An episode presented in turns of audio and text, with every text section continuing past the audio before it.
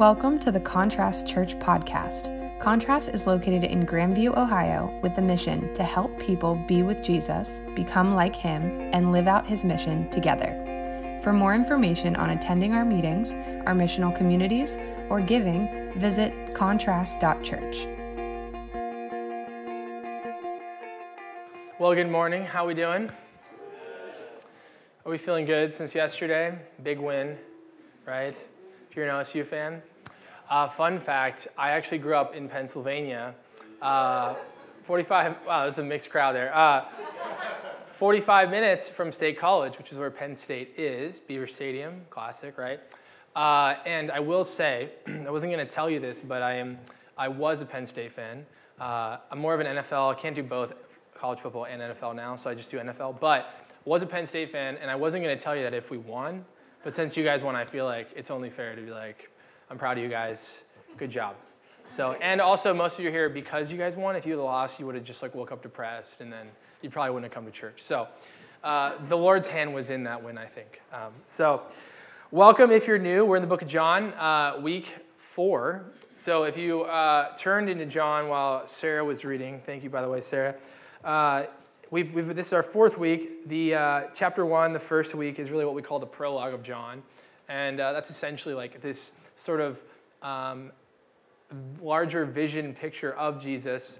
And uh, John starts in the beginning, kind of like the beginning of the Bible, in the beginning, because he's drawing us into the idea that this word that he says, the word, the audible words of God became flesh, Jesus, and dwelt among us, has always been in existence since the beginning of time. And so he gives us this massive scope of how big Jesus is. And then he starts to bring it into a tangible uh, narrative for the most part. And so the first two weeks we talked about Jesus being the Word and just how big of a deal that is in light of God and what His plan is for humanity. And the second week we talked about the idea that He became flesh. And uh, the word we use is tabernacled, that He tabernacled among us, which means He took up camp among us. He lived on our block in our little street and became human just like us, to experience life like us, to show us what it looks like to be human. And, uh, and then last week, we got into the, the really fun hodgepodge uh, calling of each disciple. And one of the main things that I try to communicate that maybe you didn't, you haven't known if you've grown up in the church, uh, is just the familiarity everybody had with everyone in this culture. It wasn't a very big area, and so Jesus has been around for 30 some years and had to trade and, and worked. And so a lot of these people would have known maybe who Jesus was as a carpenter, um, and potentially been even close friends, or some of them may have even been related, some of his disciples, to him. And so there's a lot of just really close proximity that we don't always think about. And so this week that we've been talking about in John, what I call Welcome Week, which is similar to like if you have went to college as a freshman your first day, they like pump the whole first week just full of stuff so that you can just really like make friends anywhere you go. And um, I, I, grew, I went to my undergrad was at a small Christian school, and so we had events like every night of the week. And basically, if you wanted a guy to come to a room with other guys, you just bought like endless amounts of Buffalo Wild Wings um, which honestly still might work today, if I'm, if I'm being honest. Uh, but we would do that, and it, the goal was like, hey, you're, you don't know anyone, you don't know anyone, you guys should be friends. And some of you maybe experienced, like you have lifelong friends now from that very week. But that's essentially what John is writing about in John 1, 1 through basically 2 ish, is that he's talking about this welcome week. And so I want to give you just an outline because it's going to help you understand one, how long they've been following the rabbi Jesus, and two, um, what brings us to today in the story that we're going to talk about. So, day one is in verse 19 through 28. That's John the Baptist being interrogated by religious leaders, Pharisees, because they're like, What are you doing? Why are you doing this baptism? And telling people to repent. Day two is John the Baptist points out uh, Jesus, and he says, "This is the one whose you know shoes I'm not worthy of tying, and you know, and he'll be baptized with fire." That's 29 through 34. And then day three is John the Baptist having his two disciples follow Jesus, which is we know to be Andrew, whose brothers was Simon Peter, and also most likely John, who wrote the gospel. And so day four brings us then to Andrew bringing one of his, bringing his own brother to Jesus and encountering Jesus, and then Jesus naming him Peter, Simon Peter. Day five is then Philip and Nathaniel, and they both have their own kind of unique stories. Uh, and then we'll call day six a travel day. uh, and then day seven brings us Wednesday evening to the wedding at Cana, which is where we're talking about today.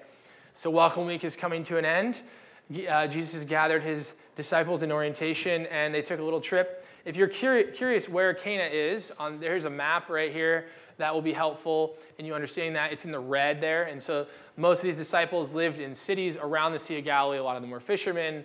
Uh, Nathaniel is known to be from this area. Nathaniel, who we talked about, is also probably known as Bartholomew in the book of Luke and was one of the 12.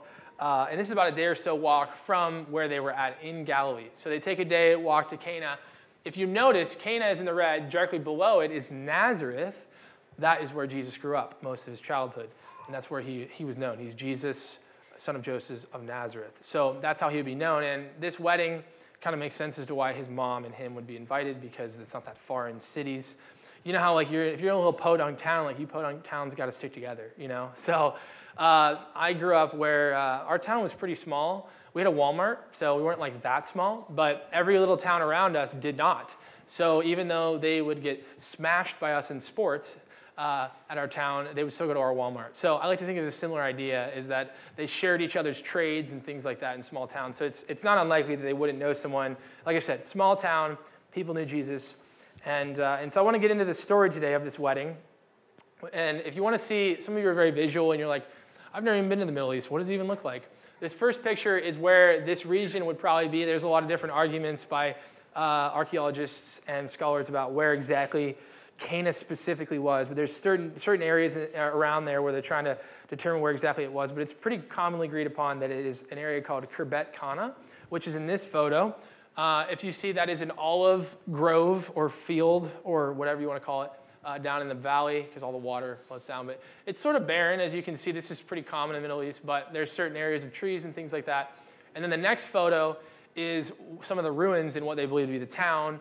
Uh, and there's also been other historical events after first century that they would have built things uh, in that nature. But that's kind of where they speculate. So if you can kind of visualize the type of setting that we're dealing with here and uh, in that idea. But then I also want to help us do a little bit of research on first century weddings in the ancient Near East, which I'm sure is a topic that you love to study. But the reason why is because it will really help us understand what kind of wedding we're dealing with here. The way that we do weddings aren't all that different, but they also are in, in other ways. Uh, for example, in a first century wedding, if you were going to get married, it had to be preceded by a engagement, which we kind of do today. Uh, some people are maybe just go right for it, go right to the courthouse and like we're getting married. But typically you get engaged, right? And engagement means, hey, I'm, I want to marry you. Now in this culture, engagement was very serious. In fact, they called it betrothal, and if you were to break a betrothal, you would have to go through the same requirements of a divorce. So it's a very serious thing. That's primarily because in this culture, your relationships were typically orchestrated by a community, meaning your family knew their family, her family, and they were like, you know, they had talked a lot about this and stuff. It wasn't like you just went on a few dates and were like, I'm going to do this. So, because of that, it was a lot more serious when you were betrothed, which, remember, if we've talked about the story of Mary and Joseph, Mary was betrothed to Joseph. So, him finding out that she was all of a sudden pregnant was this big provocative thing, and he had the right to obviously divorce her, and that's why they say divorce. They weren't married yet, but that idea was still very important in this culture. The second thing, uh, which helps us date this week, is that if you were a young woman, you typically got married on a Wednesday. If you were a widow, you got married on a Thursday. So all of you who are trying to get married, you're like, let's do a Friday. That'll be edgy. How about a how about a Wednesday? I don't even know if people would show up, but a Wednesday seems like a really edgy day to get married. Uh, so I don't know. You can try it and see if people show up. But that was that was the norm back then. And the way that they would go about the ceremonies and everything was really unique. So, a long time ago, Trig Viker spoke here about a sort of end times passage in Matthew. And the parable Jesus was telling was about uh, these bridesmaids, essentially, who were carrying and holding these like lamps. And, or torches is probably a better way to put it because don't think of like an IKEA lamp, like a, like a fire torch. Uh, and they're waiting for this groom to come. And the groom is Jesus in this story. And, and the point of the, the parable is that some of Jesus took longer than they thought. They didn't know when he was coming, and they ran out of oil. And so, because they ran out of oil, some of them had to try to go find some. And in the meantime, he came back, and then they missed out on, on running to Jesus's, you know, um, house and having the doors locked. It's this kind of end times idea of like, hey, you always have to be prepared because you don't know the time and place of when Jesus will come back, and that, that kind of a thing. But the illustration of what was going on was common practice in weddings. So, for example, if you're going to get married in this culture, your bridesmaids are going to be all at your house or family house typically, and you're all having a good time, think bachelorette party maybe. And then the groom is gonna, all his groomsmen are gonna have a good time at his house. And then at night, they're gonna run to the bride's house with torches to do like this celebration and excitement. Now, I was thinking about it and I was like, if a group of people are running to your house with torches, like that's typically not a very, like that's a, that's not a good thing, right? Like you add one pitchfork and you have a, you have a mob. Um, so I don't know if they're like special torches or they were cheering like exciting things instead of scary things, but either way, this is what happened. And they would go to the, the bride's house with, you know, her bridesmaids with the torches, and they would do like speeches and a lot of like just goodwill things and celebrate a little bit there. And then, they, and then the, bride, the groom would take the bride to his place, and then everyone would follow them, and they would do this really long party, festival, ceremony, all of that at his place. Now, this whole uh, time could last, it usually lasted two to three days, up to seven days. That's a long time. I, I on the big five, am a 95% extrovert. Uh, that is dwindling by the day. But I will say that uh, I could not do, like, I love you all, but I could, like, if your wedding was three days, I would duck out day one. I'd be like, this was great. You guys are married. So proud of you. Go to Cancun. Like, just, I'm done, okay? But this was not the culture then. It was, your life was often paused by festivals, by mourning, and by wedding celebrations. I don't know how they got anything done, but apparently they did. None of them probably had dogs to worry about feeding. They were probably on their own. But, I mean, they were gone all the time. And so weddings would last several days. The best way that I can like modernize it is if you have a destination wedding. Let's say you're like, hey, we're just gonna invite our closest family and friends and those who can afford it, and we're gonna fly to Costa Rica. And we're gonna have our wedding ceremony on like the second day, and then we're just gonna have a good time for like the next six days as a family. We'll have dinner together, but we'll go play in this beach and sand and pool or whatever. But it's like this super fun, the whole week is sort of centered around celebrating which is still a long time, but you're having this great time and you're celebrating. Because remember, feasts in this culture were very rare. Like you didn't just normally have good wine or eat good food. It was really only in times of celebration that you brought out all these fun, awesome things. So that's the only way I can modernize this to tell you that you know it was a good time, not a terrible time, where they're like, ugh, I got to be here for five days. So let's get into the passage now. I think you'll start to understand uh, what is going on here. On the third day, there was a wedding at Cana in Galilee. That's how we get the Wednesday. Jesus' mother was there, and, and Jesus and his disciples were also invited to the wedding. Uh, as I was reading a bunch of different commentaries on this passage, uh, one commentator had this spicy take that the reason they ran out of wine was because Jesus had a plus 12 instead of a plus 1 to the wedding, um, which I thought was pretty good. You don't often get funny, humorous you know, jokes out of reading commentaries, so I thought I'd take advantage of that one and share it with you. Uh, and most commentators did not like that view. So uh, I would not, I would not share that one from the hilltops, but because it says they were, you know, invited. Uh, maybe they drank a lot, I don't know. But either way, they were invited to the wedding. Jesus was invited to the wedding. His mom was invited to the wedding. This is a lot of times where we get the assumption that Jesus' dad had died at this point because he would have been invited as well, and he's not there. Um, but regardless, they're at this wedding, okay? The couple and their families had got this wedding um, planner, if you will, which we call the steward head steward, and he went out to Costco and bought a bunch of the 1.75 liter bottles of wine, right? Tons of them. Uh, and all of a sudden, um, we hit this issue in verse 3. When the wine ran out, Jesus' mother said to him, They have no wine left. And that's not good, guys. Now, if you, if I went to your wedding and three days in you ran out of wine, I would have no hard feelings. I would be like, you know what? I've had a good time. This has been great it's okay that you ran out of wine. I mean, I think that's, that's expected. Like, I have ran up your bill this last three days with food and lodging and wine and whatever. I think it's okay that you're out of wine. However, in this culture, massive issue, massive issue. Not just like physical, like there's drunks at this wedding and they need their fix, like social and legal issue. Uh, scholar J. Duncan M. Derrett says that in the ancient Near East, there was a strong element of reciprocity about weddings and that it was even possible to take legal action in certain circumstances against a man who had failed to provide the appropriate wedding gift. So, gentlemen, imagine if you're going to propose to your girlfriend and you get her this nice ring that you saved up for and you give it to her and she's pumped and she's like, yes. And then she takes it home and her dad's like, that's not going to do. And he goes to the court of common pleas and, and writes up a little, he gets his lawyer involved and suing you because your ring was pitiful uh, you're like, that's ridiculous, right? But the reciprocity in these families' relationships and marriage was really important. It was a sense of honor and value and respect. It would be the same as if let's say you marry off your daughter and, and uh, you're not sure of her future husband, and at the wedding he's just acting like a complete idiot.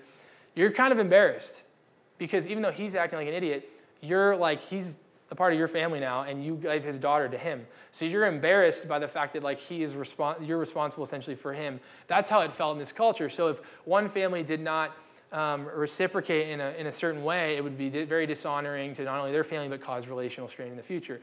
This is why, in this time, in a lot of different civilizations in this time, the class systems were very set. A really wealthy person would not marry a very poor person because they couldn't reciprocate. And it was dishonoring for the wealthy people, and it was also a sense of insecurity and shame for the poor people. And so most people didn't really over, like, it was very stratified in who they married in their classes. But all we know here is for whatever reason they ran out, maybe they didn't buy enough wine because they were poor. Maybe they didn't realize they, they brought some drinkers. Maybe the party extended way longer than they thought it would, right? There's all these different reasons. Um, maybe they didn't uh, equip the head steward with the right head count. Who knows uh, what the reason was. But the only way that I can think about this was how bad this would feel, because it's very hard for us to be like, this is a big deal. Let's say you go to the Costa Rica all-inclusive, right? You pay a good amount of money to go. You love your family, you're having a great time. It's seven days long. Day four, they're like, hey, we're out of food. You're like, what do you mean? Like, no, we have no more food. We're out. I don't know. We miscounted. There's no more food for the next three days you're here.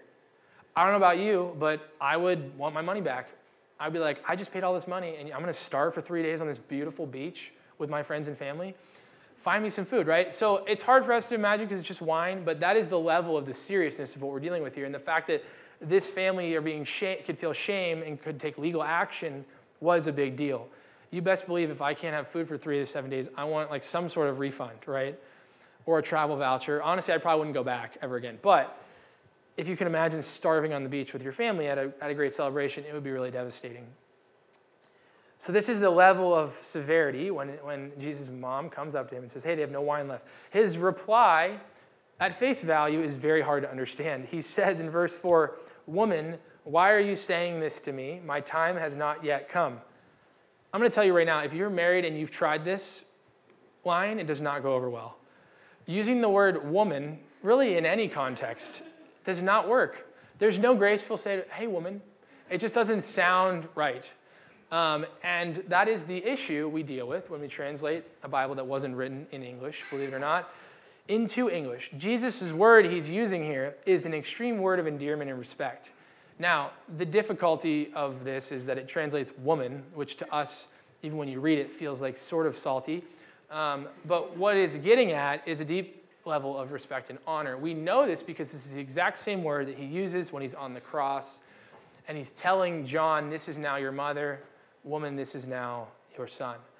So there's an extreme, and her response is not one of, you know, anger, it's one of understanding. Uh, and so what he's doing here is actually, I, I, would translate it better, maybe my lady. I don't even know of a better translation. That's the best I can do. So, but my lady, he's basically saying like, why are you worrying about this? Don't just trust me. It's my time's not yet. Meaning like I, I want you to trust now when my timing of everything's going to happen. And so he's not dismissing her necessarily, but he's more so comforting her and allowing her to know, hey, I'm, so, I'm in control now. You don't have to worry. And that's the best way to describe this so you don't need to scratch out woman in your Bible, but just know when you read that, or if you're in a small group of guys, you have to tell them you can't just talk to women like women, okay? You can't just be like, woman, I need this, okay? That's not how that's gonna work. So then the next verse, her response, which shows that she's not angry, she doesn't even respond to him. She looks to the servants. His mother told the servants, whatever he tells you, do it. So she's like, this, there's like code happening here, right? Like if you're a disciple listening, you're like, what is happening right now? there's code happening. Why is her response this way? Her response is this way because the word that he uses, woman, that I've communicated, in this culture and in this language would have never been used to describe your mom. Right? Like if you grow up, some of you maybe start calling your parents by their first name. I think that's kind of, I still call my mom mom.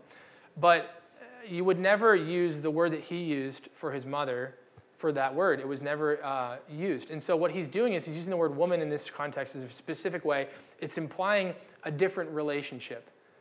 And so what he's doing is he's basically saying, hey, uh, our, our, our, relationship is changing now. You were my mother, you took care of me, you've done an amazing job, but now my time has come. And I am now going to be the Messiah, and I am now on my ministry. Therefore, our relationship has changed. to where actually now you're like, I'm your Savior, believe it or not. And so by him implying with this word, he's essentially drawing that the time has come, even though he says, My hour is not yet come. He's kind of saying it's on our time, me and the Father's time. He's letting her know, hey, the relationship is now changed. Uh, the best way I could describe this interaction is what I would think of as like in welcome week, right? Let's say you're, you're going to college and it's move-in day, and your parents come with you, and they, you know, uh, you're, you're like parents are trying to make friends for you. They're like, we trust that we parented you well, but like also we're to help you make friends. And you're like, mom, dad, please stop. I was an RA for a few years at a Christian school, and we had to help all the students move in. And I cannot tell you how many times, like a mom was like making friends for her son, and you're just like, this is a tough one, right? This is tough because, you know, it's a really delicate moment. One of the hardest for parents is letting their kids go off into their own world, whether it's their first apartment, their first job, they're going to school or moving, whatever. Really hard for them, right? And in the same way, this is kind of what's going on. What's funny though is when I was in RA, I saw, I saw all different parent relationships. I saw some like that, and then I saw some where the minivan just slowed down to five miles per hour, and it was just like they just kind of kicked him out with a case of Gatorade and was like, Go have a great time in college, son. We love you. Bye. And then you never even met the parents. And there's de- definitely different ways to do it. But what is happening is there is this moment where relationship is changing. And some of you may have still went home to do laundry. Your mom did your laundry in college. Good for you. But at some point, you got to do your own laundry.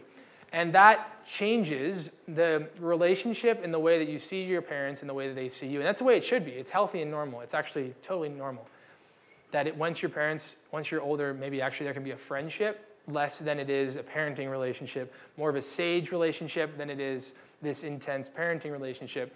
And in the same way, that's basically what's happening is Jesus is saying the time is coming on our time. Trust in this process.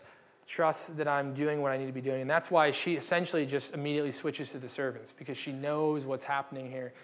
And also, if we're taking it from her point of view, she's pretty pumped. I mean, she went through scandal for, for having a baby out of wedlock, right, with Joseph, had heard all these prophecies, treasured them up in her heart, was excited about who Jesus was to become, found out their cousin, John the Baptist, is passing off the baton to your son, and you're like, it's happening, right? You know what God wants to do through your son. Uh, and she's just excited. Like, who can blame her, right? Just like parents are excited when you leave, even though they want to hold on sometimes a little longer. So this is a moment of excitement, but also just her trusting in what Jesus wants to do. And so it's actually, I think, a really beautiful emotional moment. I don't know if we can like read that in the, the writing, but this moment for her is the send off of Jesus being commissioned publicly into starting his ministry uh, in this way. So let's get into the actual sign here verses 6 through 8. Now, there were six stone, stone water jars there for Jewish ceremonial washing, each holding 20 to 30 gallons. Jesus said to the servants, Fill the water jars with water. And so they filled them to the very top. Then he told them, Draw some out and take it to the head steward. And they did. Now, what is happening here is what we call a sign. It says that later in verse 11 that this was the first miraculous sign that Jesus performed. John, as I'd mentioned, is incredibly intentional and meticulous with the way that he writes his gospel and the, the things that he weaves through it. If you've noticed on the title slide, can you go back to the title slide? We have seven uh, triangles this way, seven triangles this way. Those are symbolic for the seven discourses, which are teachings, and seven signs that Jesus will give in the Gospel of John. Now, if you look at the signs, we're in what was called the first sign. This is the first of seven, and the seventh will lead to the ultimate sign, which is the resurrection. Why seven, you ask? Seven is the number in this culture for perfection or wholeness or completeness, is the best way to describe it. And so Jesus is fulfilling his completeness through small amounts of teaching and, and signs that prove what he is doing is saving the world of their sins and, and defeating death. The first sign, what's important about it, and the why, reason why this design looks like this is because the sign itself is not the sign, it is a sign to something else, much greater. But the sign's also awesome, which is confusing. Meaning, when he heals someone, you're like, that's amazing, great, let's just stop there. And Jesus would say, that is great physically. That is great for the next 60 to 70 years. But what about eternity? And so all the signs that he's doing are pointing to a much greater sign. The signs that he performs are a physical, flesh understanding of human flourishing on earth, but they point to something much deeper and greater, which is spiritual life for eternity. So if you had to choose right now, let's just say that you, um, you lost feeling in your legs and you went paralyzed, you had to choose between walking on earth for the rest of your life or being in heaven forever. Pretty easy answer, right? But it's actually not, right? Because this is all we know right now. We have to trust the fact that all of this is real. And we have to believe in the fact that, that Jesus is going to follow through on his promises and that he is who he says he is, that he can do what he wants to do.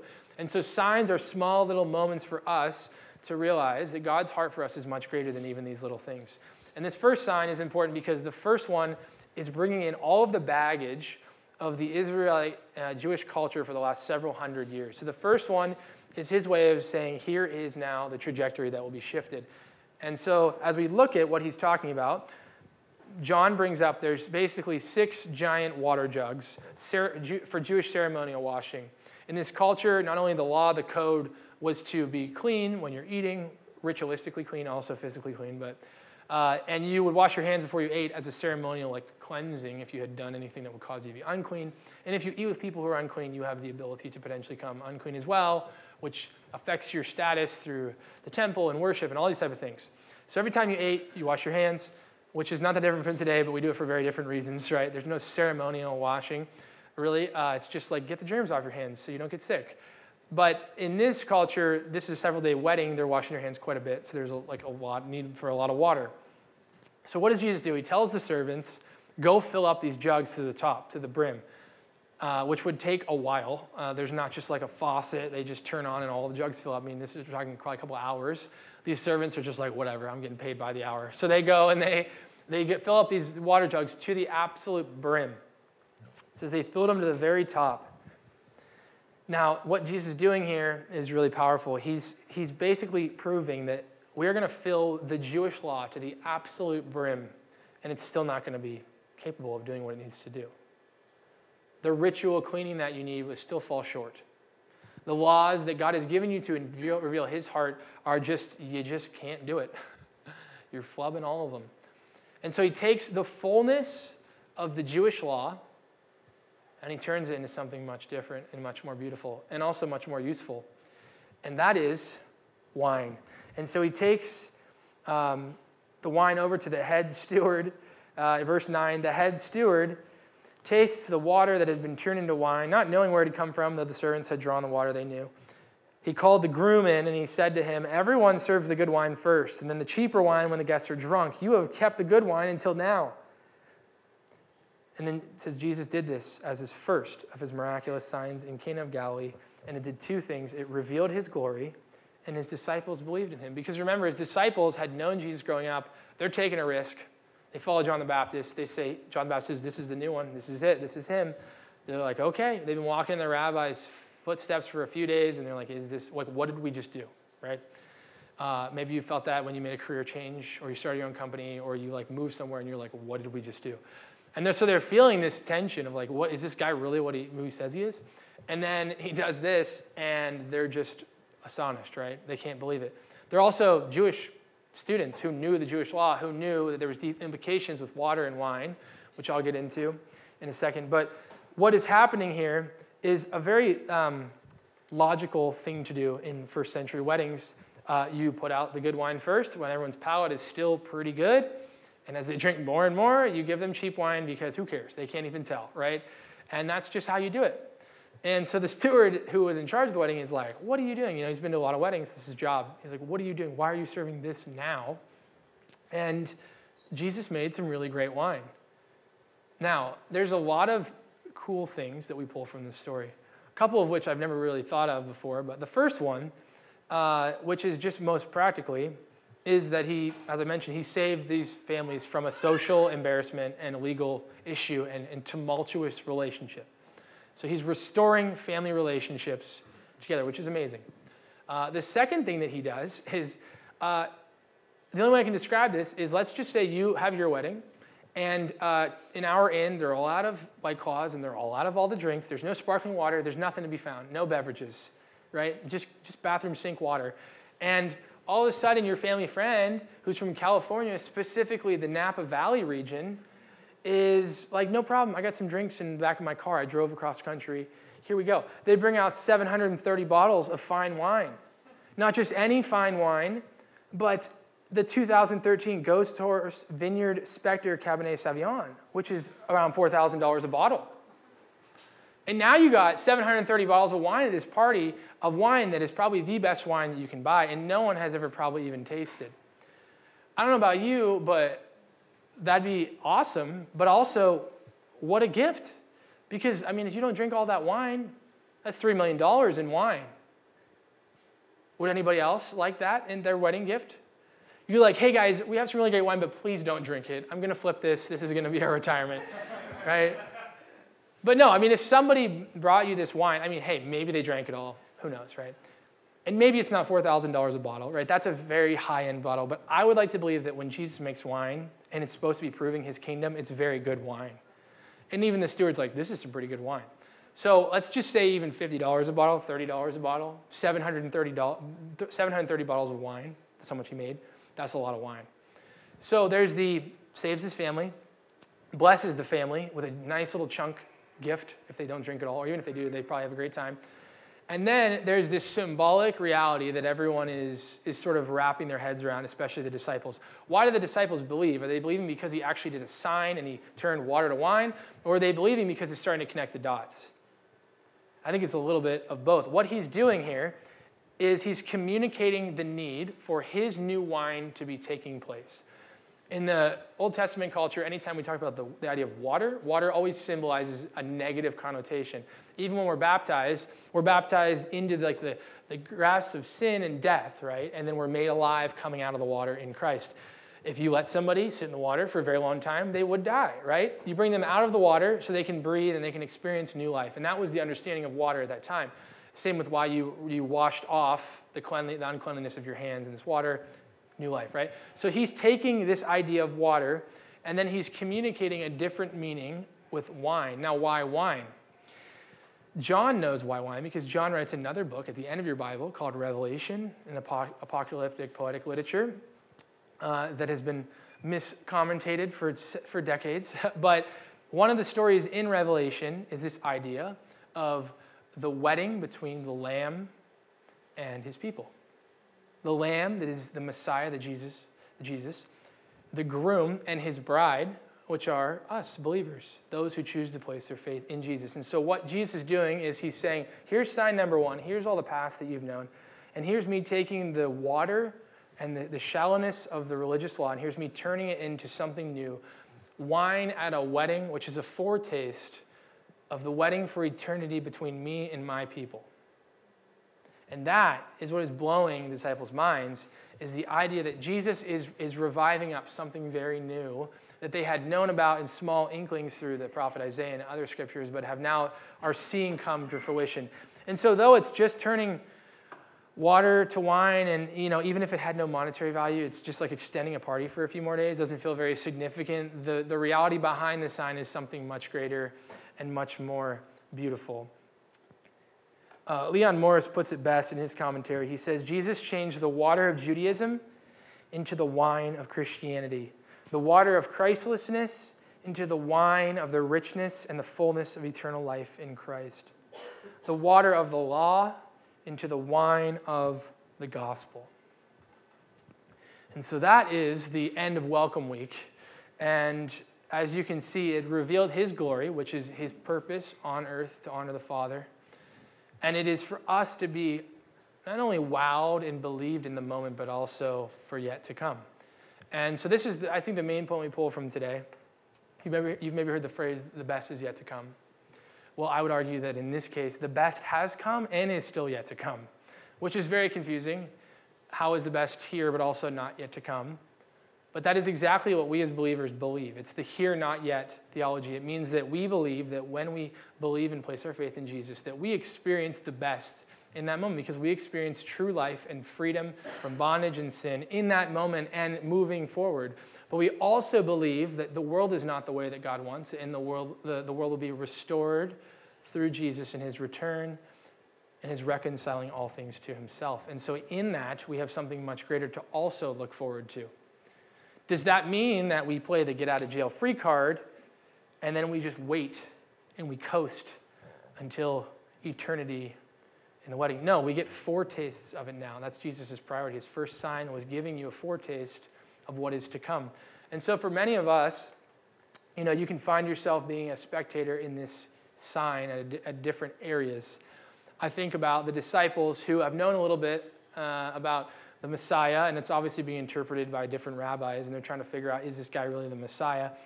And they're skeptical, but they're curious and they're there. And they see this moment, and it just it, it hits for them.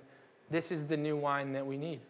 And then there's Mary, who honestly is awesome and is like, I'm so excited for my son. I know he's to do what he needs to do. I trust him. You guys just listen to whatever he says. Maybe you're Mary and you're just like really excited for what God's doing in your life, right? Um, or maybe you're, I even think about the bridegroom who like had no idea what he was getting into when he invited Jesus.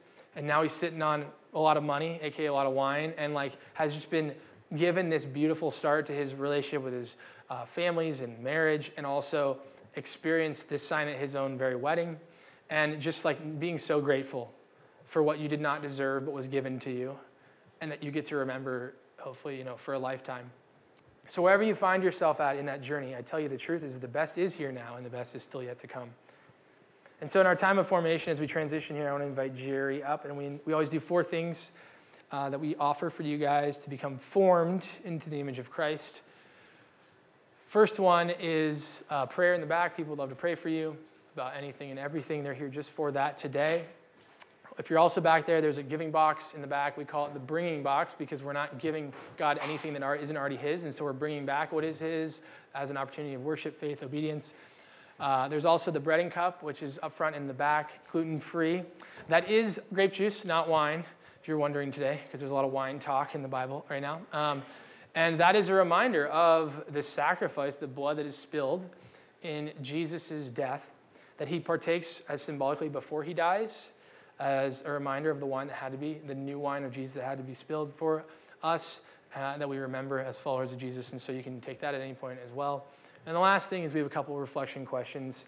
I talked about who, you identify with most in this story the bridegroom, the disciples, or Mary. Um, where would you place yourself in that story? Where do you feel trepidations? Where do you feel excitement? What is something new that you're looking at now? Are you starting to get a deeper, full understanding of who Jesus is and what John's intention is for belief? The second thing is how does this sign deepen your understanding of Jesus' love and sacrifice for you and others? And then third, are you willing to believe that the best is here now?